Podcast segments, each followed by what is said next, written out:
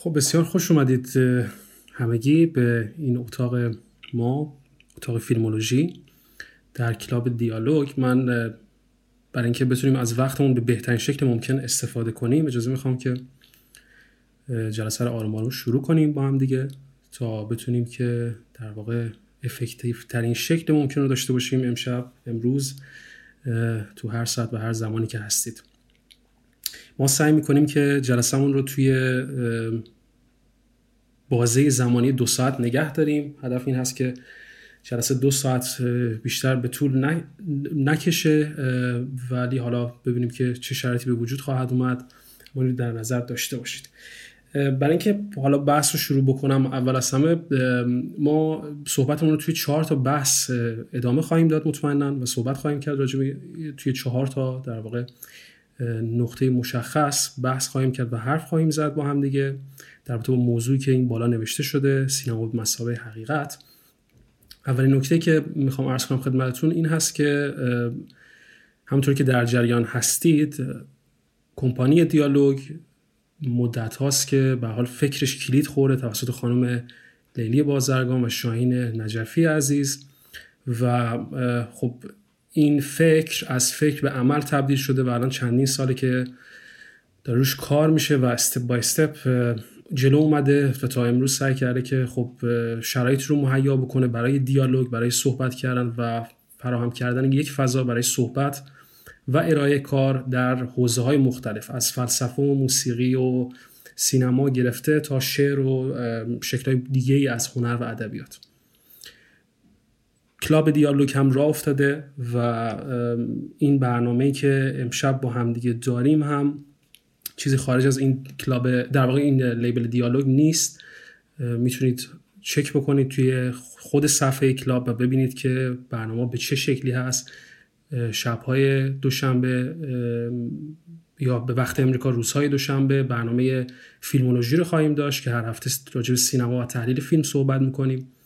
چهار شنبه ها بحث سخنرانی و مناظره رو داریم. جمعه ها موسیقی و فلسفه بحث خواهد شد و یک شنبه ها انجمن شاعران زنده هست که قرار هست که به شعر و شاعری بپردازه.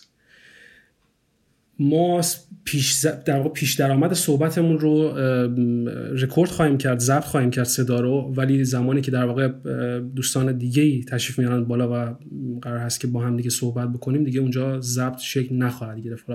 فقط در این بخش اولیه ما این کار رو انجام بدیم و این هم یه اطلاعات دیگه که گفتم در اختیار داشته باشید. برای اینکه ما بتونیم صحبت بکنیم در رابطه با بحث سینما و بررسی اون به مسابه حقیقت ما ناگزیر هستیم که برگردیم به ابتدای سینما در 1895 زمانی که خب لومیرها دستگاه سینماتوگراف رو اختراع کردن. حالا سر خود این بحث اختراع هم میشه صحبت کرد و اینکه اصلا آیا ما می‌توانیم به لومیرها این رو انتساب بدیم و بگیم که آقا لومیرها اصلا این رو به وجود آوردن. یک بحث مجزایی است. اما به لحاظ تاریخی چیزی که در تاریخ ذکر شده در 1895 این دستگاه سینماتوگراف توسط لومیرها عرضه میشه و توی سالهای اولیه خودش به علت گرون بودن هزینه دوربین خب یه تعداد مشخصی توانایی داشتن که بیان و دوربین داشته باشن. بتونن با دوربین کار بکنن. از همون ابتدای داستان از همون ابتدای جریان حضور سینما به عنوان یک رسانه جدید به عنوان یک هنر جدید ما با دو تا خط خط و مش مشخص در سینما مواجه هستیم. یعنی بحث سینمای مستند و سینمای داستانی. و اون از همون روزهای اول شکل می‌گیره. یعنی ما خود لومیرها رو داریم که در همون ابتدای کار میان و فیلم هایی رو می‌سازن. شبیه مثلا پهلو گرفتن کشتی که یه فیلم حقیقتا مستنده شواهد بسیار زیادی به فیلم مستند داره فقط دوربین در فضا قرار داره و فیلم برداری داره انجام میشه. یا فیلم دیگه ای دارن به نام خروج کارگران از کارخونه که اون هم به شکل مستندگونه روایت می‌کنه. خروج دسته کارگران رو از کارخونه که دارن درش فیلم برداری می‌کنن. و خب قطع فیلم هم بسیار کوتاه هست و مشخص ولی در مقابل این جریان جریان دیگه قرار داره که جورج ملیس کلیدش رو می‌زنه. کسی که شهره بوده به شعبده بازی کار می‌کرده به عنوان شعبده باز چیره دست و حرفه‌ای توی کار خودش و زمانی که دوربین یا در, در واقع دستگاه سینماتوگراف وارد جهان میشه و عرضه میشه به جهان بسیار دلشیفته و عاشق در واقع این دستگاه میشه و این دستگاه رو تهیه می‌کنه و شروع می‌کنه به در واقع تولید کارهای خودش. این آدم به حال با توانمندی که داشته به لحاظ شعبده و شعبده بازی یک ترکیب عجیبی از ثبت تصاویر بر روی فیلم به وجود میاره در کنار اون شعبده که داشته که در واقع به تکنیک رکوتاژ ختم میشه. حالا من نمی‌خوام خیلی تخصصش بکنم بحث رو اما ما در همون اوایل می‌بینیم که دو شکل جریانی داره شکل می‌گیره. یعنی ما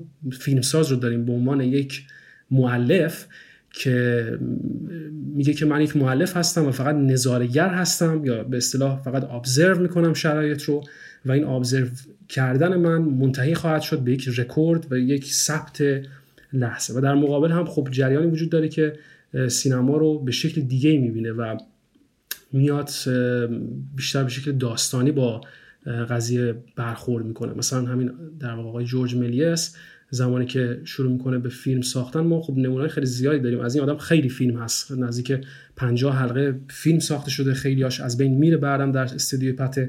ولی از کاری که از اینشون خیلی معروفه همون سفر به کره ما هست که فکر می‌کنم تقریبا تمام عاشقان سینما به نوعی مطمئنا این کار رو دیدن. و تو اون کار کاملا مشهوده که چقدر در واقع ما از حقیقت و از بحث حقیقت فاصله می‌گیریم در اون مبحث. شاین از اگر توضیح خاصی مد نظر هست قبل از اینکه ما وارد بحث بشیم؟ جانم. خواهش می‌کنم قربون شدید خدمت شد من بد نمی‌دونم. اگه ما پیشا پیش توضیحی بدیم چون این بحث این جلسه امروز ما خیلی مهمه. چون معرف کارهایی است که ما پس از این قرار تو کلاب هاست انجام بدیم.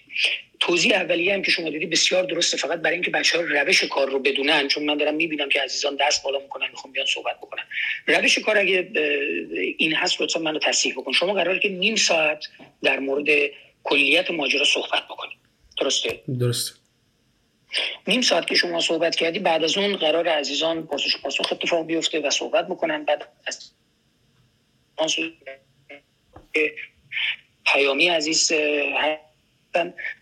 و همچنین عزیزان دیگه ای که می‌تونن تخصصی در مورد مسائل صحبت بکنن. چون یه چیزی رو توش حالا وسط صحبت های علی هم هست فقط من می‌خوام تاکید بکنم روی این قضیه که ما با صنعت طرف هستیم. یعنی پیچیدگی سینما فقط در هنر بودنش نیست در صنعتی بودنشه. و اونجا بسیار بسیار مهم. تمام تلاش ما بر اینه که تو این دو ساعت افراد که میان میشینن عین یک کلاس. مثل یک ترم دانشگاهی باش برخورد بکنن. یادداشت باید بردارن. یعنی قراره که تسریع بشه این قضیه. ممکنه آدم ها رندوم نتونن تو اینترنت تو این منبر پیدا بکنن چون روش وجود نداره یعنی به راحتی نظاممند نیست. این یه امکانیه که یه کسی مثل علی علیرضا بدی عزیز وحید عزیز یا حالا ما این شانس و افتخار داشته باشیم بابک پیامی عزیز در آینده جلسه های متفاوت اینجوری داشته باشن. افراد بیان و به صورت رایگان حداقل در حال حاضر بیان و استفاده بکنن یادداشت برداری بکنن جوری بشه که از این صد خورده آدم که اینجا هست یک باری یک نفری بیاد بگه منم می‌خوام یه جلسه بیام و در مورد سینما صحبت بکنم. این در مورد سینماست در این ساعت در این روز. من فکر می‌کنم کافی باشه. این توضیح علی جان بفرمایید. مرسی شاین عزیز. مرسی از توضیحات. دقیقا درسته. بحث ما هم بود که در واقع توی اول یعنی نیم ساعت اول حالا تا اونجا که میشه مدیریتورها بتونن با همدیگه صحبت بکنن در رابطه با موضوع و موضوعیت خود جلسه ما و بعد. خب بریم سر صحبت و در واقع گفتگو با عزیزان دیگه هم که توی گروه هستن. حالا دیگه شما توضیحات کامل دادید. من برگردم به بحثمون. هر جا که هر کدوم از مدیریتور دیگه دوست داشتن که چیزی اضافه کنن حتما خوشحال میشم که منو قطع کنن و بتونیم با هم دیگه جلسه خوب داشته باشیم. ما صحبت کردیم در رابطه با در واقع جریان اصلی سینما در ابتدای حضور خودش و در واقع اون خطی که کشیده میشه بین سینمای مستند و سینمای داستانی که از همون اوایل تعیین تکلیف می‌کنه برای معلفین و کارگردانانی که شروع می‌کنن به کار ساختن. و ما این روند رو می‌بینیم که ادامه پیدا می‌کنه در تاریخ سینما. یعنی بعد از اینکه در واقع جورج ملیس میاد و در واقع اون کلید فیلمسازی تخیلی رو می‌زنه که از دل خود اون داستان جریانات دیگه ای شکل می‌گیره مثل سینمای علمی تخیلی و حالا شکلهای دیگه از سینما که مثل fiction هستن.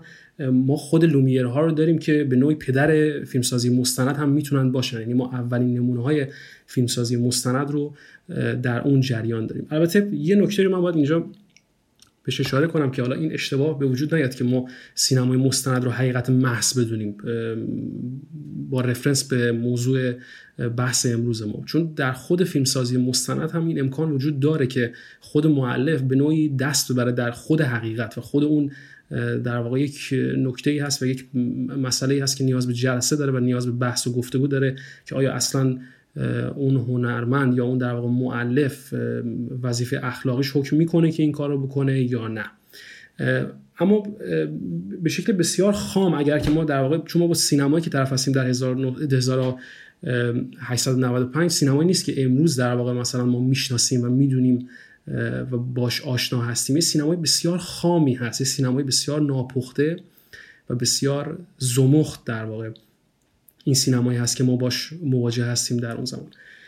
در صورت این این جریانات سینمایی در ابتدای کار خب به حال پیچیده‌تر پیچیده‌تر میشه و ما می‌رسیم به جلوتر در 1968 در زمانی که سینما وریته اتفاق میفته و این خود این در واقع سینما وریته یک یک در واقع جنبشی از سینما هست یک اتفاقی در سینما هست که بسیار تاثیرگذار میشه. یعنی ما زمانی که می‌بینیم که قیل و قال در واقع فیلم ها و در واقع سینمای پرخرج حالا به فرض ایتالیا یا حالا فرانسه یا بعضا شوروی داره در شکلهای مختلف وارد بدنه سینما میشه فیلمسازانی که توی اون دوران بودن توی 1960 و به بالا در واقع بودن این این در واقع خلع رو احساس می‌کنن که شاید سینما داره از اصل خودش دور میشه. و در واقع این اونها در واقع این سینما رو و اصل سینما رو سینمای حقیقت می‌دونستن. سینمایی که حقیقی هست و تصرف و در واقع دخالت صاحب اثر کسی که کار رو داره می‌سازه به کمترین شکل ممکن باید درش اتفاق بیفته. سینمایی است که سینمایی بدون دکوپاژ هیچ صحنه بندی نداره. شما نمی‌بینید که در اون سینما اون فیلمساز بیاد و در سینمای وریته مثلا دکوپاژ بندی بکنه بخواد صحنه بندی بکنه. شدیدا غیر دراماتیکه اون سینما. شدیدا غیر رواییه هیچ شکلی از روایت در واقع آکادمیک رو یا اون چیزی که سینما استپ بای استپ در طی تاریخ داره آکادمیک می‌کنه و استاندارد سازی می‌کنه ما نمی‌بینیم در اون سینما. و این فیلمسازها در اون دوران مدعی این هستن که تا اونجایی که امکان داره به واقعیت وفادار بمونن. حالا اینکه واقعیت چه هست خب از مناظر مختلف میشه بررسی کرد میشه صحبت کرد که چی هست. اما در واقع هدف اینجا این هست که تا اونجایی که میشه دوربین کاشته بشه و شروع کنه به فیلم برداری کردن. ما مثلا در شوروی ژیگا ورتوف رو داریم که خب فیلمساز مستند بسیار خوبی بود و اصلا یه فیلم مستند خبری هم می‌سازه در همون دوران که نه بازیگر داره نه دکوری داره و نه فیلمنامه داره و اصلا اساس اون کار همین هست. به علت اینکه خب یک مستند خبریه در واقع قرار هست که یک خبر تهیه بکنه. و این در واقع این جنبش ها هستن که نهایتا به به دست گروهی از فیلمسازان رادیکال فرانسوی می‌رسن که مثلا ژان روش مثلا یکی از این کارگردانان هست یکی از این کارگردان رادیکال اون دوران فرانسه هست که اینها شروع می‌کنن با پیرو در واقع صحبتی که کردیم تمام میزانسن ها رو تمام تدوین ها رو ازش پرهیز می‌کنن تا اونجایی که امکان پذیر هست براشون و سعی می‌کنن که فیلم هایی بسازن که جامعه شناختی بیشتری داره کمتر واسطه داره برای اینکه در واقع بیاد و داستان های خودش رو بیان بکنه. هرچند این سینما وریته خیلی قدرتمند نمیشه یعنی نمی‌تونه به نتیجه برسه. طبیعی هم هست. به حال بحث اقتصاد در بحث سینما یه بحث بسیار جدیه. شما از پاپ کورن و در واقع بستنی که در های سینما میفروشن جز اقتصاد سینما حساب میشه تا در واقع پوستر و حالا هر چیزی که به شکل مرچنایز بعد از یه فیلم می‌تونه به وجود بیاد مثل کاری که مثلا تو دی سی داریم می‌بینیم. و خب فیلم هایی که مینستریم هستن فیلم هایی که پرخرج هستن پرهزینه هستن که ما در ایتالیا مثلا در اون دوران 1960 می‌تونیم ببینیم که اینا فیلم بسیار پرخرج رو میان شروع می‌کنن به ساختنش. و این فیلم های پرخرج هستن که مردم رو می‌کشن به سینما. ببینید ما با یک پدیده طرف هستیم که نه تنها توده رو داره در بر می‌گیره بلکه الیت رو هم داره در بر می‌گیره. یعنی هر دو جناح رو هر دو شکل در واقع نیروهایی که وجود دارن در یک جامعه رو داره در بر می‌گیره. و این طبیعتا به اینجا ختم میشه که سینما برای اینکه بتونه زنده بمونه و رشد پیدا بکنه مجبور هست که بیاد برسه به توده. اول اصلا باید توده رو در واقع تغذیه بکنه تا اینکه الیت رو بخواد تغذیه بکنه. و به خاطر همین هست که ما می‌بینیم که فیلم هایی که در واقع مینستریم هستن یا بزرگ هستن خب برای تهیه کننده ها یا در واقع کمپانی فیلمسازی در اولویت قرار دارن تا کارهایی که به شکلی حالا یا به زبان ساده هنری تر هستن. در صورت این این در واقع قاعده که ما داریم راجعش اینجا صحبت می‌کنیم در اون تایم 1968 هم فیلمسازا مستثنا نیستن و با همین در واقع شرایط دارن دست و پنجه نرم می‌کنن گریبانگیرشون هست این شرایط و دارن سعی می‌کنن که باش کنار بیان. و این نبود اقتصاد مطمئنا نمی‌تونه تاثیرگذار باشه برای رشد این نوع سینما و خب چند سال بیشتر دوام نمیاره سینما وریته البته این نام سینما وریته یا سینما حقیقت بعدها به شکل مختلف وام گرفته میشه برای اینکه مثلا حالا اعتبار بده به یک جشنواره فیلم یا اینکه در واقع به شکل مختلف این اعتبار رو این شرایط رو برای اون فیلمسازا به وجود بیاره. اما شاید می‌تونیم به جد بگیم که بزرگترین اتفاقی که در تاریخ سینما میفته در 1995 هست. یعنی دقیقا 100 سال بعد از لومیرها 100 سال بعد از کاشته شدن اولین دستگاه سینماتوگراف بر روی زمین و شروع کردن به فیلم برداری در 1995 یک سری فیلمساز حقیقتا دیوانه البته دیوانه نه به معنای بد بلکه به معنای کسانی که توانمندی و جرأت تغییر رو دارن عرض می‌کنم این این فیلمسازان که در واقع توماس وینتربرگ هست که کارگردانی هست که Another Round رو یا فیلم مست رو ساخته توی همین سال گذشته. یکی از همین در واقع کارگردان هست لارس فون تریر در واقع کارگردان دیگه ای هست که توی این گروه وجود داره. سورن یاکوبسون کارگردان دانمارک کسی دیگه ای هست که توی این گروه هست و کریستیان لورینگ که اون هم دانمارکی هست توی این گروه وجود داره. و اینها با همدیگه یک تشکلی رو به وجود میارن. افرادی بسیار رادیکال افرادی بسیار آنارشیست دست به تجربه بسیار عجیبی می‌زنن و یک قانونی رو وضع می‌کنن برای خودشون. که توی این قانون اعلام می‌کنن که ما از هر گونه قوانین کلاسیک و آکادمی خودمون رو به عنوان معلف نفی می‌کنیم برای ساختن فیلم ها. و این یک اتفاق بسیار عجیب غریبه. نوع نوع انانس کردن این هم بسیار جالبه. یعنی وقتی من بهش فکر می‌کنم برای من بسیار جذابه که چقدر اینا جالب میان این رو در واقع به اطلاع عموم میرسونن. توی همون 1995 در فرانسه یک فستیوالی برگزار میشه که اسم این در واقع فستیوال سینما در آستانه ورود به دهه به دومین صده هست در واقع. و توی این توی این فستیوال توی این در همایش اینترنشنالی که داره اتفاق میفته خب این کارگردان ها هم حضور داشتن و این این پیمان نامه که نوشته شده بوده و تدوین کرده بودن رو اونجا برای اولین بار انانس می‌کنن در جلسه خبری ژورنالیستیک و بعد از اینکه اون در واقع این تعهدنامه رو می‌خونن آقای وینتربرگ این رو در واقع لوله می‌کنه و پرت می‌کنه سمت ژورنالیستایی که نشستن اونجا. از همونجا این انفجار شکل می‌گیره که مفاد بسیار جالبی هم داره این قرارداد و هدف هم داره.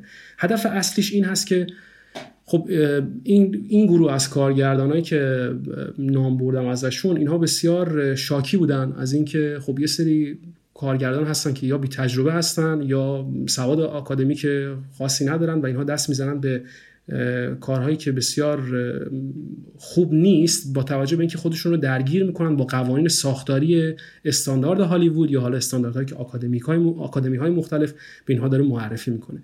و هدف اینها این هست که اون اون دست از کارگردانانی که قرار هست از دل اینها خارج شن به عنوان نسل بعدی کارگردانان سینما دیگه خودشون رو اسیر در واقع این اتفاقات و این قوانین نکنن. یعنی نیان بگن که خب ما مثلا برای ساخت در واقع این فیلم خودمون نیاز داریم که حالا مثلا چون فلان سیستم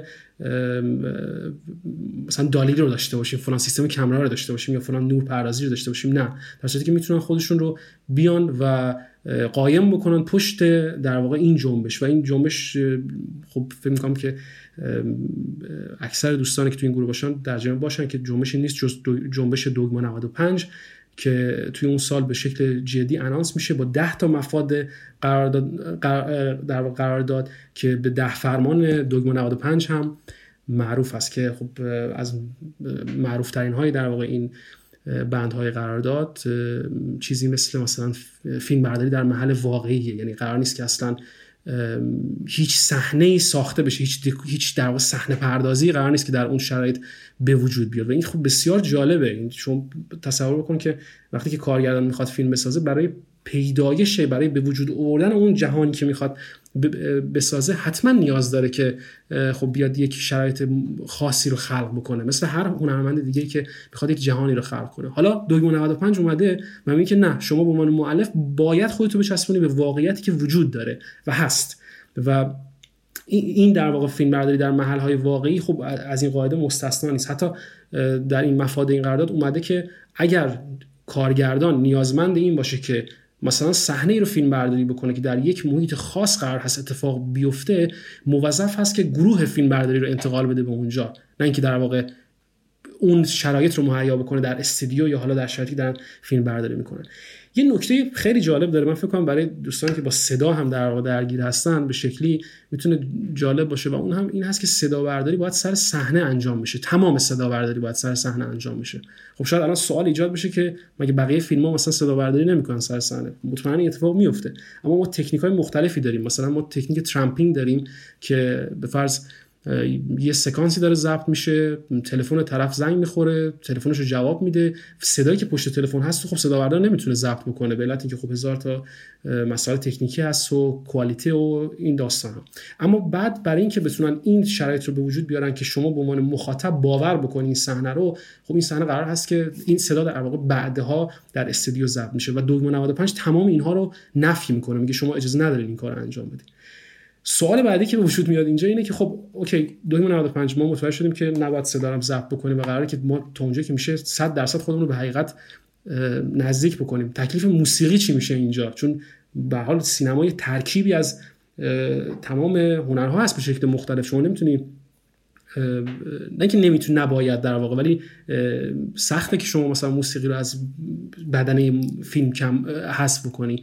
موسیقی بخش خیلی جدی در سینما هست. همونطور که مثلا در در کار کریستوفر نولان ما می‌بینیم یا کارهای دیگه که هانس سیمر مثلا کار موسیقیش رو انجام داده ما می‌بینیم که چقدر در واقع این هانس سیمر تاثیرگذار هست توی کاری که داره انجام میده و چقدر می‌تونه تعیین تکلیف بکنه برای بیننده که الان حالش خوب باشه یا نباشه یا احساس راحتی بکنه یا نکنه. و 295 چیزی که در واقع اعلام می‌کنه میگه که اوکی شما موسیقی می‌خوای ضبط بکنی هیچ پرابلمی نداره. باید گروه موسیقی بیان و در کنار دوربین در کنار همون میکروفونی که اونجا داره ضبط می‌کنه فیلم رو بیاد این کار انجام بده. و یه نمونه خیلی خیلی جالب داره این در واقع ضبط به این شکل. یک فیلمی در واقع لاش فونتریر داره به نام ایدیوتن به زبان دانمارکی یعنی احمق ها یا ابله ها یا اح... یا پخمه ها مثلا می‌تونیم اسمش رو بذاریم. و توی این فیلم ما می‌بینیم که مثلا دوربین توی چرخش خودش نشون میده که مثلا حتی گروه موسیقی وجود دارن توی صحنه فیلم برداری. و خب اینا بخشی از در واقع این سینمای دوگما هست. برای اینکه بحث بتونه به یک جنبندی برسه ما بتونیم به من خیلی سعی می‌کنم که اون تایم رو نگه داریم و الان تقریبا 26 دقیقه است که من دارم صحبت می‌کنم. من چهار دقیقه آخر بحثم رو به اینجا تموم می‌کنم و بعد خوشحال میشم که باقی دوستان هم بیان و صحبت بکنیم و نقطه نظر خودشون رو بگن در رابطه با این قضیه. تمام این صحبت ها رو من کردم تمام قصه ها رو من گفتم. به علت اینکه ببینیم که خیلی واقعا سخته که توی سی دقیقه نزدیک بشیم به بحثی که می‌خوایم راجبش صحبت بکنیم و اون هم بحث سینما مسابقه حقیقت هست. و اینکه در واقع بیایم به این فکر بکنیم که آیا یک صاحب اثر یک کسی که قرار هست که کاری رو بسازه به عنوان یک متفکر به عنوان یک تولید کننده آیا موظف هست که به تولید واقعیت خودش رو در واقع ملزم بکنه یا اینکه نه فقط بحث این پدیدار شناختی هست که ما می‌تونیم راجبش صحبت بکنیم. چون ما از نگاه این در واقع مثلا میگم آلیان بادیو که یک فیلسوف مراکشی هست که حالا البته ایشون متولد مراکشه ولی خب فرانسوی هم خونده میشه. ایشون مثلا معتقد هست که سینما به عنوان یک نوعی از تعلیمه یک نوعی از هنر زندگی و یک نوعی از تفکره و یک تعامل پیچیده ای داره سینما در پدیدار شناختی و هستی شناختی. یعنی چی؟ یعنی که یک پدیده رو میاد به وجود میاره و بعد اون به وجود آوردنش رو به شما میشناساند. یعنی ما مثلا با یک با یک فیلمی مواجه هستیم به نام The Matrix 1999 که این این شرایط این فضایی که داره به وجود میاد که ما مثلا با یک پدیده مثل machine learning مواجه هستیم در Matrix که خیلی شکل پیچیده ای هست از از نوع در واقع نگاه یک خالق اثر به اثر این پدیده رو به شما میشناسونه و این شناخ... شناختن رو بسط میده. مدام این رو بسط میده و ما باور می‌کنیم این رو. ما به عنوان یک بیننده این رو باور می‌کنیم. حالا اینکه چقدر در واقع نزدیک بشه این این در واقع صاحب اثر و ما در واقع به اون حقیقت اون یک بحث مجزایی هست. اما اینکه ما در واقع سینما رو به عنوان یک پدیده هستی شناسی در واقع بررسی بکنیم اینجاست که باید عمیقتر بشیم در رابطه در رابطه با خود در واقع این هستی و وجود خود سینما که ببینیم چطور میشه در واقع این این این حقیقتی که به وجود اومده رو بفهمیم و درک بکنیم که آیا قرار هست که از حقیقت سینما فاصله بگیره به عنوان یک فیلم به عنوان یک پدیده ساخته شده یا اینکه نه ما باید اون رو به عنوان یک پدیده حقیقی باور بکنیم یا یا لزوما منتظر اتفاق افتادن این پدیده در آینده نچندان دور باشیم.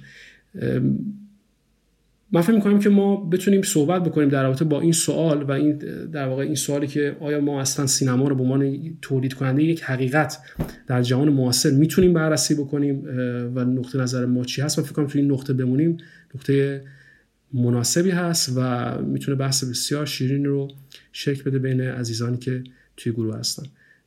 فکر می‌کنم سی دقیقه تمومه و بسیارم خوبه که این زمان بندی سر جاش بمونه که بتونیم که به بهترین شکل استفاده بکنیم. من در خدمتتون هستم. علی جان علی جان البته اون دو سه دقیقه که من صحبت کردم و حساب بکن. اگه نکته مونده می‌تونی بگی ها. جوری نباشه که حتما حتما.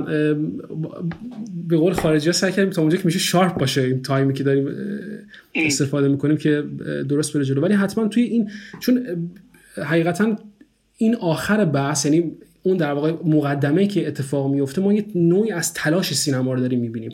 ما می‌بینیم که این تلاش سینما به چه شکلی داره اتفاق میفته یک سازنده اثر و سازنده های اثر در طی تاریخ چطور دارن دست و پا می‌زنن برای اینکه بیان برگردونن اعتبار حقیقت رو به سینما و در مقابل یک گروه دیگه هستن که احساس میکن... یعنی در واقع فکرشون این هست که نه اصلا لزومی نداره که سینما حقیقت محض باشه. ما قرار نیست که باور بکنیم که سینما یک حقیقت محض هست. بذارین یه مثال بسیار جذاب براتون بزنم یه مثال بسیار فرش در واقع مثال خیلی تازه. اتفاقی که جدیداً افتاده و منو خیلی به وجد آورد.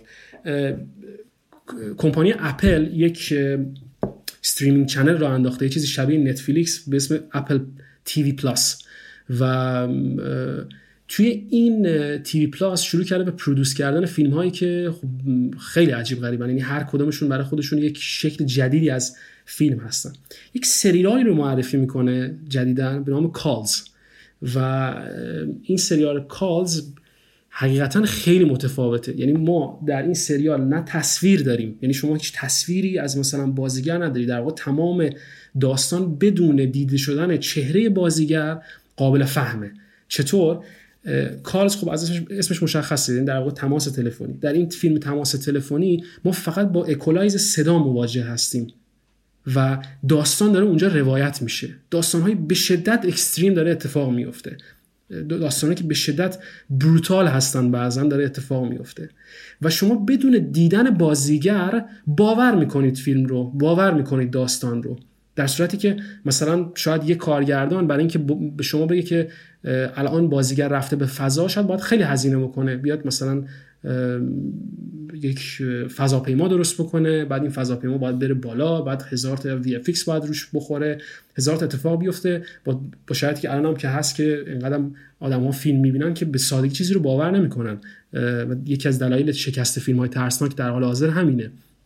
اما این فیلم میاد عنصر تصویر رو حذف می‌کنه داستان رو روایت می‌کنه برای شما و شما باور می‌کنید. این رو به عنوان یک حقیقت. و اینه در واقع این این مرز جذاب در واقع این بحثی که دارم راجبش پافشاری می‌کنم بحث پدیدار شناختی و هستی شناختی که این پدیده رو میاد به شما معرفی می‌کنه و هستیش, هستیش رو هم به شما میقبولونه و شما قبول می‌کنید که این اتفاق داره میفته و من فکر می‌کنم که حتی یک سری از نگاه هایی که مثلا به فیلم هایی میشه که حالا به خصوص نام می‌برم که واضح تر باشه مثلا مثل فیلم تهران که یک production ی هست که داره داستانی رو روایت می‌کنه از اتفاقهایی که حالا سیاسی اطلاعاتی هستن بین یک کشوری مثل ایران و اسرائیل. یهو مورد مثلا مواجهه مردم قرار می‌گیره که آ این داره مثلا این الکی ها این باور نکردنی این فلان اینجوریه. و این و این حرف یعنی در واقع ما می‌تونیم اینجا بهش فکر بکنیم که آیا اصلا ما لزوما وظیفه برای سینما می‌بینیم. حالا اون که سریال هست البته. آیا ما وظیفه برای سینما می‌بینیم که سینما بیاد حقیقت رو مسلما صحبت بکنه ازش؟ یا اینکه نه سینما فقط سینماست یک هنره. کما که وقتی شما یک نقاشی غروب می‌بینید لزوما خورشید غروب نکرده بلکه یک نقاشی از غروب رو دارین می‌بینید. فکر می‌کنم که اینجا ما به نقطه برسیم که در واقع میشه راجبش صحبت کرد و میشه راجبش حرف زد. و جذابیت بحثم اینجا هست که تمام عزیزانی که الان توی این گروه هستن خب مسلمان هر کدوم نقطه نظری دارن و هیچ غلط و درستی وجود نداره و جذابیت سینما هم همینه و اگر اگر اینطور نبود که خب سینما یه دونه صندلی بیشتر نداشت یه نفر میشست و نظرش راجع به اون فیلم می‌گفت. علی جان من یه نکته اضافه بکنم. خدمت شما که ما وقتی که با سینما روبرو میشیم اگر مبنامون رو بر تکنولوژی قرار بدیم یعنی بدونیم که سینما وجوهی از تکنولوژی یا یکی از شاخه هایی است که عزیزی که اومده اینجا من امیر عزیزه. خب اینو من یه میوتش بکنم امیر جان. خب اولا خوش اومدی امیر عزیز. از عزیزان خوب تصویر. خدمت شد که بیاید یه حالا صحبت پدیدارشناسی هم که کردی این فکر می‌کنم جذاب باشه یه مدخل خوبی باشه برای ورود به بحث. هر جا اولا که صحبت حقیقت میشه یا اون به اون تعبیر یونانی السیا در واقع السیا در واقع به میان میاد ما صحبت از کشف هم داریم دیگه. و بعد تو تعابیر جدید مدرنش در واقع صحبت از یک برساخته هم داریم. یعنی نه حقیقت به مسابقه آن چیزی که هست باید کشف بشه بلکه حقیقت به مسابقه یک امر برساخته که مدام داره خودش رو در واقع در تطور هست در در دگردیسی هست. هیچ از همه اینها هم می‌تونیم برخوردمون رو نسبت به سینما با توجه به اینکه ما دو بخش در واقع ما طرف هستیم و مبناش هم اینه که سینما یک امر تکنولوژیکه به دو چیز در واقع ما دو راه رو پیش روی خودمون بذاریم. یکی اینکه سینما یک ابزار هست. یعنی یک فعالیت انسانی هست. و حالا این ابزار بودن رو با تو نگاه های جدید بازم تقسیم بندی هم می‌تونیم بکنیم. یعنی ما دستگاه داریم ابزار داریم و ماشین داریم. که این متأخره در واقع در واقع دستگاه میشه چیزی شبیه کامپیوتر که الان مقاش رو برستیم به عنوان یک نگاه جدید یا یک یک ساحت جدید از صنعت. این رو مد نظر داشته باشید. پس این دو راه رو ما می‌تونیم در موردش حرف بزنیم. یک ابزاری یعنی ما به عنوان یک فعالیت انسانی یا به عنوان یک وسیله بهش نگاه بکنیم و دو نگاه ماهوی بهش داشته باشیم. یعنی هدفمون کشف این چیستی باشه کشف ماهیت سینما باشه. از همینجا ما راهمون ممکنه که جدا بشه. یه جمله هم هست این جمله به نظر یه جمله طلاییه. حالا در مقابله با اون نگاه بدیویی میگه دوربین توانایی اندیشیدن ندارد. این مایم سوژه. یا فاعل انسانیه که می‌تونه بیاندیشه یا تصور می‌کنه که می‌تونه بیاندیشه. اما دوربین کارش نه اندیشه است نه اساسا می‌تونه چنین کاری رو انجام بده. پس وقتی نمی‌تونه انجام بده وظیفه هم بهش نیست. یعنی همون بحث پاسخگویی. ما چیزی رو نمی‌تونیم به این البته نگاه ها دارم فقط با شما در میان می‌ذارم که مطلق مدخل بحث در واقع باز بشه که راهی باز بشه که بریم جلو. از این نگاه وقتی نگاه می‌کنیم ما با یه سری از اون نگاه های واقع گرا که رادیکال ترینش سینمای مستند تا می‌رسه به سینمای در واقع داستانی واقع گرا از یه مثلا سمت چپ شروع میشه میره به سمت راست تا جایی که دیگه ما با تخیل محض رو هستیم با شکل جدیدی از فراروی از واقعیت روبرو هستیم یا با چکش زدن واقعیت روبرو هستیم. تو این بستره یا گستره در واقع تو این بستر و گستره ای که وجود داره از چپ تا راست ما خودمون رو به عنوان مخاطب معلف و همچنین خود اثر تعریف می‌کنه. پس با سه عنصر جدید هم روبرو میشه و این حالا فقط در مورد سینما هم نیست. ما اینجا فعلا در مورد سینما داریم صحبت می‌کنیم. در مورد یک متن هم می‌تونه باشه. کما اینکه متن به عنوان بخشی از سینما همچنان حضور داره. آن چیزی که الان ما باش رو هستیم یعنی سینمای حقیقت که از دلش مقرر که در مورد بحث حقیقت هم صحبت بکنیم اتفاقا یکی از این شاخص ها که متن باشه رو تا جایی داره در واقع انکار می‌کنه. در نتیجه من فکر می‌کنم خیلی جذاب میشه که ما به این قضیه بپردازیم. یک آیا سینما توانایی اندیشیدن داره؟ از این منظر آیا اگر داره یا نداره اینو به چه عنوان می‌تونیم به عنوان وظیفه در واقع در برای سینما در نظر بگیریم؟ بعد در مواجهه با اون بفهمیم که ماهیت کاری که سینما داره انجام میده یا ماهیت آن چیستی سینما چیست؟ این من فکر می‌کنم بحث در واقع دروازه خوبی باشه که ما بهش ورود بکنیم. موافقم. بسیار بحث خوبیه. لیلی جان وای جان. بله ممنونم. علیرضا عزیزم واقعا خیلی لطف کردی با این تاریخ خوبی که از سینما برای ما دادی و ممنونم از شاین جان. و من در واقع می‌خوام همینجا این موضوع رو به نوعی تاکید بکنم که با شاهین هم نظرم در این مورد که به نوعی بحث از وقتی سینما وریته می‌کنیم. یا سینما دیرکت می‌کنیم. ما در نهایت چه به عنوان یک پژوهشگر دپارتمان سینمایی باشیم چه به یک عنوان بیننده باشیم که شیفته سینما هستیم. جلوی پرز نقره میشینیم بدون هیچ ارجحیتی و فیلم می‌بینیم. این تاریخی که حالا شما در رابطه با سینمای مستند سینما وریته cinéma direct یا به نوعی حالا اسامی دیگه ای که تو این terminology میشه قرار داد از زیاد هست living camera و cinéma sincérité و اینها رو بخوایم در واقع بهش بپردازیم. خیلی گسترده است خیلی طولانی میشه. فکر کنم از حوصله بحث ما هم خارجه. من به اون قسمت از این موضوع بیشتر دوست دارم بپردازیم که واقعا توی موضوعی که برای ما مهمه آیا سینما به حقیقت منجر میشه یا ما تعاملی که بین هنر داریم با حقیقت چیست؟ یا اصلا کلا استاتیک و تکنیک با هم چه تقابلی دارن؟ چون به نظر من دیگه سینما مدت هاست که از این کلیشه ها اومده بیرون. یعنی این دوگانه ای که بین هنر صنعت بوده دیگه الان تقریبا می‌تونیم بگیم ازش ما گذر کردیم. حالا ما به اون معنای سینمای مستند نمی‌تونیم الان دیگه خیلی بپردازیم. چون بعد از حالا 1960 و شروع این جریان و به هر حال سینماگرای فرانسه که تو موج نومیان و ژرمن دولاک و میاد لوی و اینها و بعدش آنتونیونی پیگیرش میشه.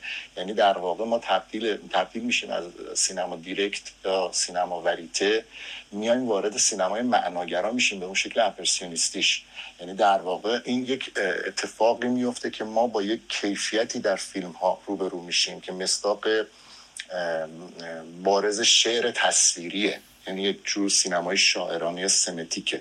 اونه که ما رو به اون قسمت از حقیقت می‌خواد برسونه یا نمی‌تونه برسونه. یعنی در واقع تقابلی باز اینجا وجود میاد بین اینکه سینما یه هنره یا صنعته. یعنی در نهایت ما اینو باید اینجا یک خط فاصله براش بذاریم. حالا من نمی‌خوام اشاره بکنم که کی اصلا این اتفاق میفته و چرا اصلا میریم به سمت تصویر. چون این باز کردن این موضوع این جعبه پاندوراست شما بازش بکنی باید گریز بزنی به فلسفه.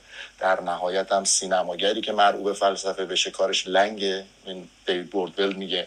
ما من من فکر می‌کنم اول از هر چیزی توی بحث سینما یا تو هر موضوعی اصلا فرقی نمی‌کنه. هنر کلا به شما یک یک بخشی از وجود انسانه که فکر می‌کنم به شکل طبیعی یک انسانی نمی‌تونه اون رو مثلا ابراز بکنه. حالا با چون که تو زندگی عادی انسان اون شکل از درونیاتش قابل درک نیست. یعنی با هیچ ابزار و امکانی نمی‌تونه اون رو قابل دیدی شدن و براش به وجود بیاره.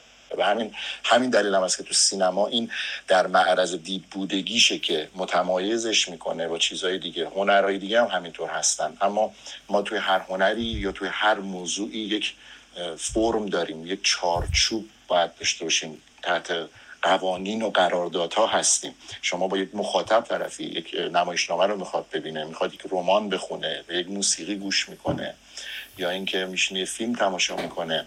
اینا همه یک فرم هنری رو در ذهن ما متبادر می‌کنه که به کجا ختم میشه؟ به ادراک یعنی اون پرسپشنی که یک مخاطب از اون اثر دارد هستش که این رو متمایز می‌کنه با هر چیز دیگه. یعنی مستاقش توی زندگی اینه که ما تمام زندگی ما ادراک یک فعالیت مستمره. همینطور هم که ما داریم هر روز بلند میشیم زندگی می‌کنیم میریم تو خیابون یا راه میریم قدم می‌زنیم دنبال یک زواهری هستیم که بتونیم اونا رو درک کنیم. یعنی یک علامت آشنا یک چهره ای که برامون آشناسی داره بتونیم از یه نشونه چیزی رو بفهمیم درک کنیم.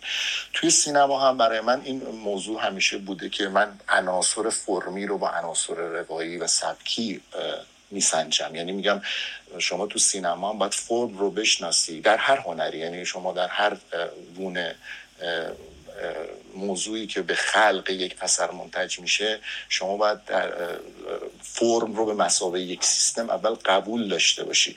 بنابراین ما نمی‌تونیم تا صحبت از حقیقت میشه یا هر نوع ادراکی که یا هر نوع استنتاجی که از یک اثر میشه نخواهیم اول فرم رو بپذیریم. البته این رو هم بگم که من با اون تعریفی که به صورت خیلی سنتی در مورد جدا کردن فرم و محتوا میشه. اصلا قائل نیستم.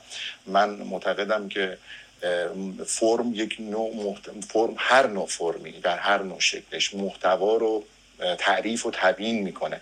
بنابراین ما وقتی فرم رو بشناسیم به عنوان چه محقق چه به عنوان پژوهشگر چه به عنوان یک بیننده یا مخاطب وقتی ما فرم رو می‌شناسیم به درک درست می‌رسیم. پس موضوع حقیقت اینجا محلی از اعراب پیدا می‌کنه. تا زمانی که شما فرم رو نشناسید تا زمانی که شما الفبای یک چیز رو یاد نگیرید خب فرم رو چجوری می‌خواید بشناسید؟ فرم رو نشناسید به حقیقتش منتج نمیشید. یا به اون چیزی که قراره به شما القا بکنه یا به شما انتقال بده منتج نمیشه. من باز تو حالا بحث تکنیکی تر بخوایم در این مورد صحبت بکنیم. خیلی علاقه دارم و دوست ندارم که این تبدیل بشه به یک صحبت رادیویی و فقط حرف بزنیم ما. چون خیلی می‌تونه داینامیک داشته باشه این بحث ما. چون من خودم به شخصه یک نوع سینمایی رو میپسندم. حالا نه به اون فرم فلسفی افلاتونی که استعلایی باشه قائل به یک فرم از پایین به بالا که منتج میشه به یک واقعیت قایی یا یک حقیقتی که در ترانسندنس خیلی در دسترس نیست. اما من خودم شخصا از طرفداران سینمای معناگرا هستم از طرفدار سینمایی که بتونه شما رو به یک درک بهتری از اون چیزی که در معرض دید قرار گرفته ترغیب بکنه. یک راهی بشه تا یه وضعیت بهتری از حالت فعلی که داری من اتفاقا فکر کنم سینمای حقیقت سینمای معترضه سینمای حقیقت سینمایی که به حقیقت یا به سینمای معناگر ختم میشه سینمایی است که حرف برای گفتن داره. تو حوزه عناصر روایی صحبت دارم من. من در حوزه عناصر سبکی که شامل چون سینما وریته سینما سنسیلیته سینما دیرکتو می‌برن تو توی حوزه سینما...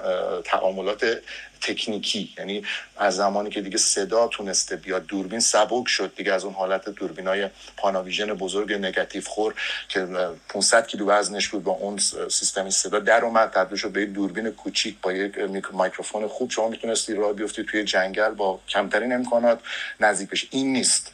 من سینما رو سینمایی می‌دونم که بتونه شما رو در قالب روایت یعنی در بحث تکنیکی وارد نمیشم. مثلا سینمای سبکی سب... یعنی عناصر سبکی رو وارد نمی‌کنم. تو بحث سینما حقیقت تعریف من اینه شخصی. حالا کسی می‌تونه در واقع تعریف سینما وریته یا سنسیریته رو به سینمای مستند بچسبونه که اون به نظر من دیگه شخصا میگم اون منقضی شده. ما از دهه 60 بعد از اون گزارش یک تابستان به حال روپولی میاد این واژه رو میاره. اون تمام شده. من سینمای معناگرا سینمایی رو که با یک به هر حال مانیفست که نمی‌خوام بگم چون اصلا با سیستم مانیفستی هم مخالفم. سینمای خطابگر وراج دوست ندارم. سینمایی که باعث بشه شما از تصویر تفسیر و تحویل بکنی. بتونی تعمل بکنی. بتونی در واقع از اون تصویر برداشت شخصی داشته باشی. چون زندگی ما ادراکات ما به عنوان یک انسان همراه شده. یعنی از نظر فرگشتی هم بخوایم نگاه بکنیم ما در ذهنمون تخیل داریم. دائما با تخیل زندگی می‌کنه و سینما کارش اینه. اگر سینما قرار باشه همین واقعیت و حقیقت ملموسی که ما هر روز می‌بینیم باشد اون سینما نیست از نظر من. من کوتاه می‌کنم بقیه دوستان صحبت کنن در موقعیت بیشتر بیشتر هم صحبت من می‌خواستم اشاره بکنم که هر کدوم از عزیزان مدیریتر که حضور دارن هر زمان که لازم بود می‌تونن ورود بکنن به بحث. و بعدم اینم عزیزان تصمیم گیری بکنن از یه جایی به بعد عزیزانی که خواستن از بین آدینس بیان بالا و سوال بکنن که شروع بشه. فقط من برگردم به این بحثی که الان وحید بهش اشاره کرد ازش گذشت و همچنین یه جایی هم علی به یه چیزی اشاره کرد می‌کنم بحث جذابی بود و اونم نزدیکی این داستان اصلا به مسئله حقیقت. یعنی الان وحید جان شما به یه نکاتی داری اشاره می‌کنیم و از یه طرف دیگه هم یه را در رو هم برای خودت گذاشتی. یعنی گفتی که نمی‌خوای اصطلاحی بر خود بکنی ولی دوباره برگشتی به معنا درسته؟ ببین معنا رو تا چی ترجمه بکنیم؟ من معنا رو به اون شکل من از همون کلمه سمنتیک که گفتی دارم سمنتیک شاعرانگی شو بیشتر تصویری یعنی منظورم بود. یعنی شعر تصویری رو من قبول دارم.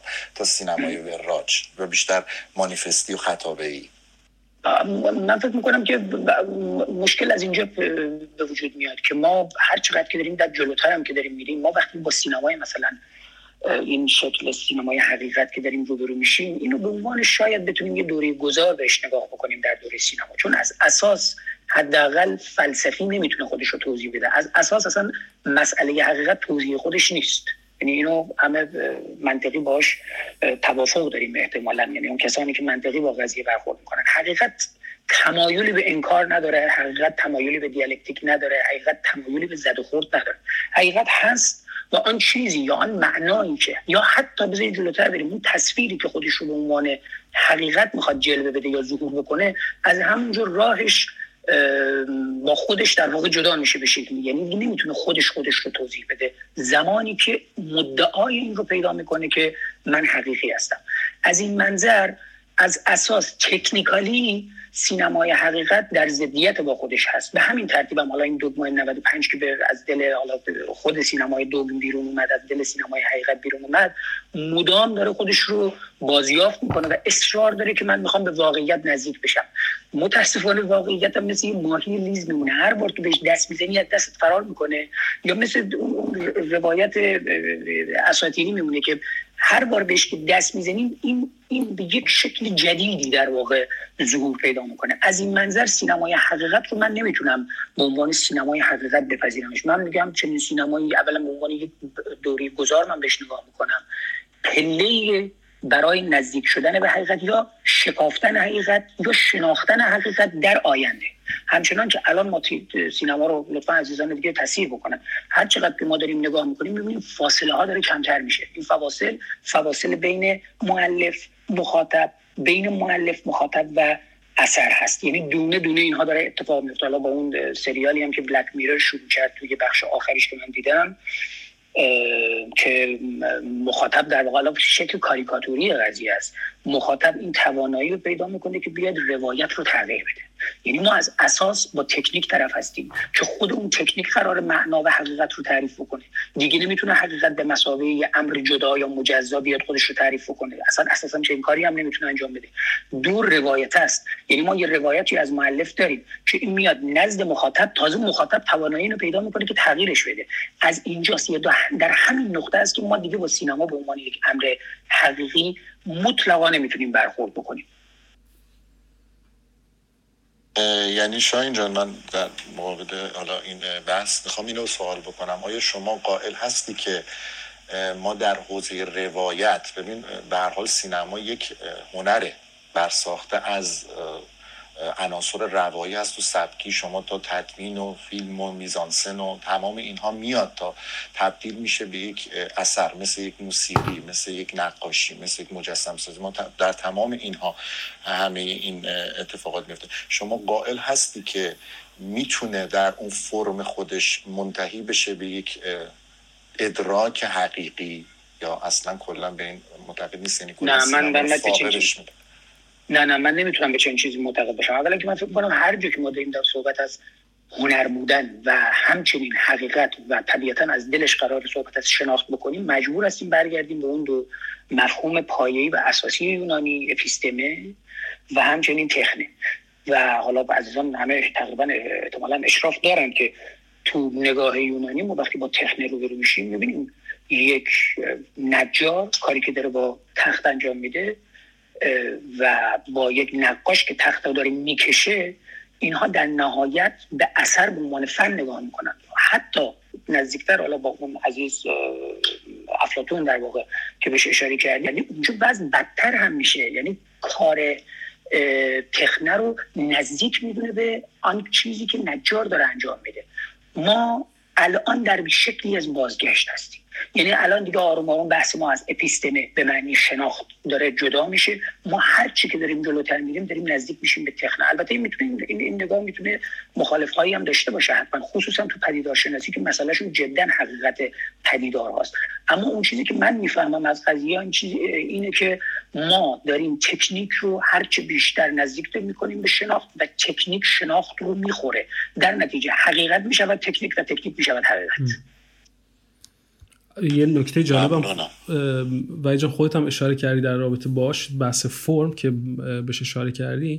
دقیقا همینه یعنی اساس فرم مثلا این هست که حقیقت رو تغییر بده. یعنی مثلا اگر گاسپار نوها میاد در مثلا توی اینتر د میاد و اون روایت سیال رو داره و شما با اون روایت سیال گاسپار نوها اونجا داری مواجه میشی که خودش یه بخشی از فرم کار هست اساس حقیقت همونجا داره اصلا متزلزل میشه.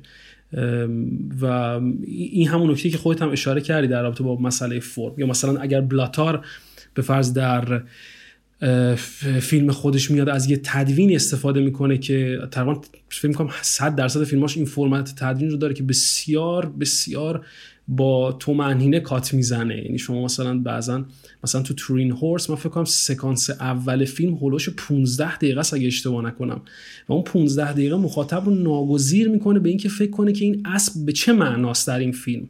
با گزاره که اول کار هم از نیچه حتی اعلام می‌کنه در فیلم خودش. یعنی این این فرم است که در واقع مدام داره حقیقت رو تغییر میده. کما اینکه خب اسب اسب دیگه. ولی وقتی که در اون فرم قرار می‌گیره یعنی برمیگردیم به همون در واقع استاندارد تدوین روسی که اعلام می‌کنه که مثلا آب به علاوه بی میشه سی یعنی لیوان لب من تشنه هستم. در واقع اینجا داره اتفاق میفته و ما اینجا اینجا مدام برمیگردیم به همون گزاره که شاهین گفت دیگه. در واقع اینکه حقیقت رو هر چی می‌خوایم بگیریم مثل ماهی داره دستمون در میره مدام و نمی‌تونیم بهش برسیم. آقا ما فقط حواسمون باشه عزیزان. این عزیز سه نفری که پایین نشستن عزیزان ما شما هم داریم و و من از همه همین سه نفر عزیز بابک وحید و خانم بازرگان دعوت می‌کنم که وارد بحث بشن. من حالا می‌خوام یه چیزی هم اشاره بکنم. وقتی ما در مورد حقیقت صحبت می‌کنیم یه مثال خیلی جذابی برای خود من همیشه وجود داره. اونم کارای لنی ریفنشتاله. کارگردان آلمانی که حقیقت یا واقعیتی که هیتلر و اون نظم نازیستی داشت میساخت رو به تصویر می‌کشه. اونجاست که ما به یه معزل خیلی جدی برمیخوریم. که آن چیزی که ریفنشتال داره می‌سازه این حقیقت است یا حقیقت ریفنشتال است یا حقیقت سینماست. یعنی دونه دونه اینا رو ما می‌تونیم در موردش حرف بزنیم. من فکر کنم بابک عزیز بابک پیامی بزرگوار اگه علاقمند هستی در این زمینه یا امکانش اصلا داری مرسی شاین جان. متشکرم از اینکه اشاره به امکانش کردیم چون می‌دونی که من سر کارم ولی بله بله. خیلی ممنونم ازت. ببین من خودم رو دارای اینو سوء تفاهم تواضع کاذب نشه.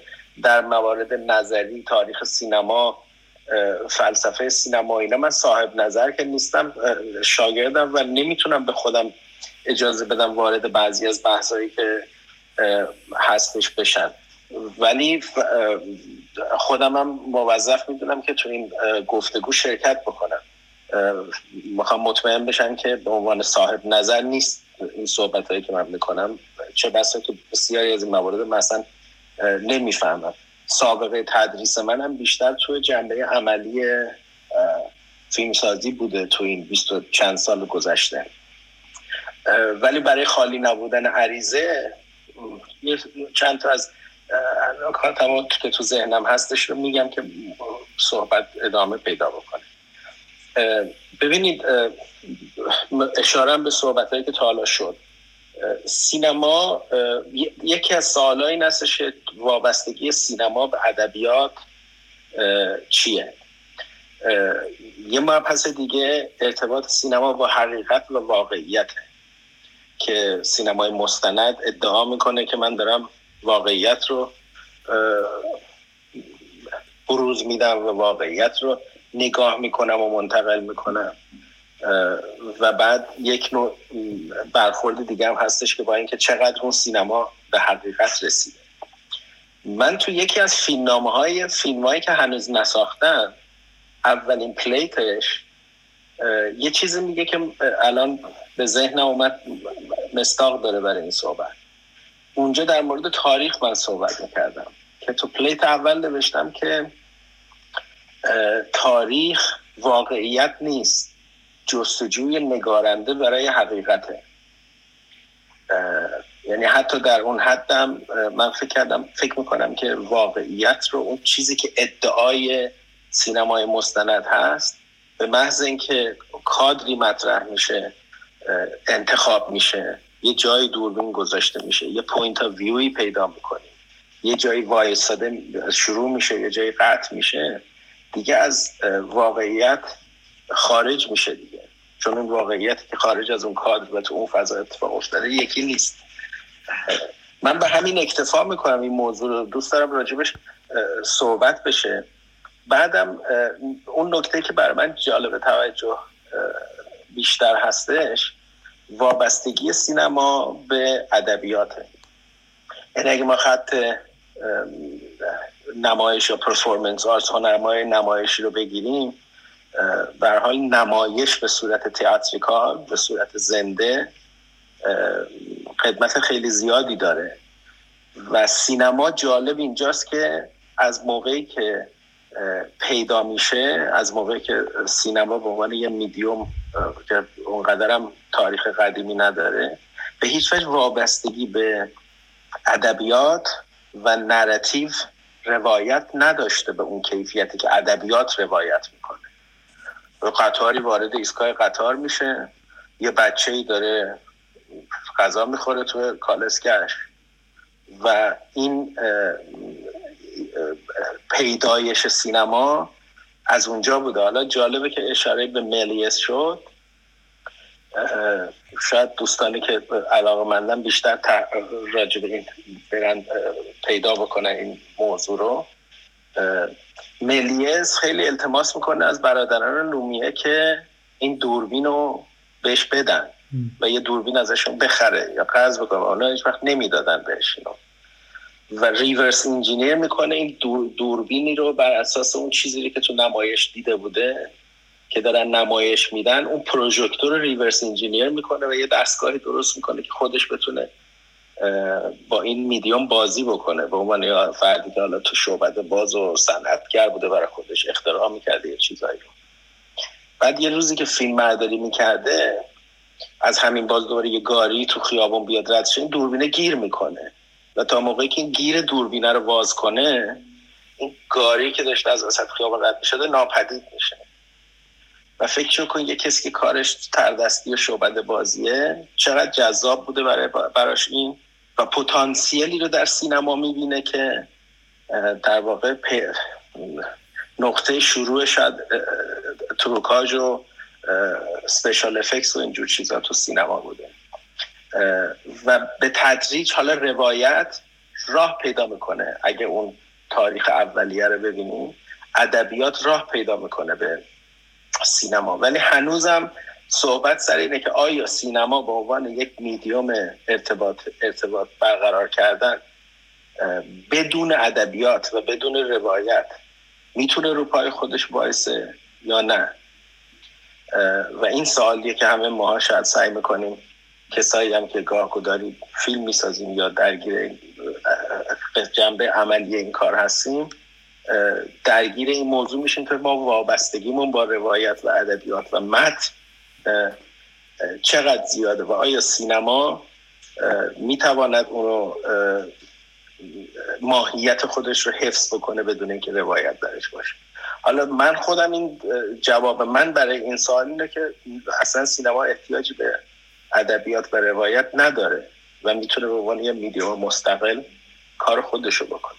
حالا من به اینجا اکتفا می‌کنم بعد بقیه ادامه صحبت رو از دوستان بشنم مرسی بابک جان. اولا که من در مورد بابک بگم که چون این امکان و افتخار رو داشتم که از نزدیک بابک رو ببینم که بسیار ذهن روشن و حساس و دقیقی داره بابک عزیز. و بسیار حالا فروتنی کردن بسیار جدیتر از همه این غذایا به سینما نگاه می‌کنه و واقعا می‌گویه امام می‌گوید بابک سینما سینما بابک است. اینو در مورد بابک می‌تونیم ما جدی بگیم.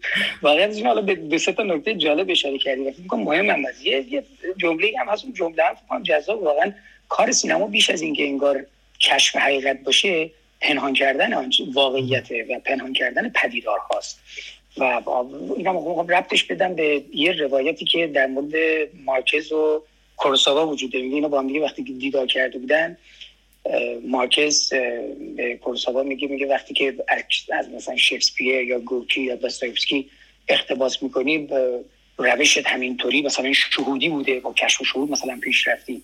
بعد کورساوا بهش میگه که میگه کارگردانایی که فیلم های کم مایه می‌سازن اینا میگه متوجه نیستن که انتقال تصویر ادبی یا اون چیزی که در واقع از متن ادبی از روایت دارن می‌گیرن به و تبدیلش کردن به روایت سینمایی یا تصویر سینمایی بسیار کار دشواریه. یعنی مثال هم می‌زنه.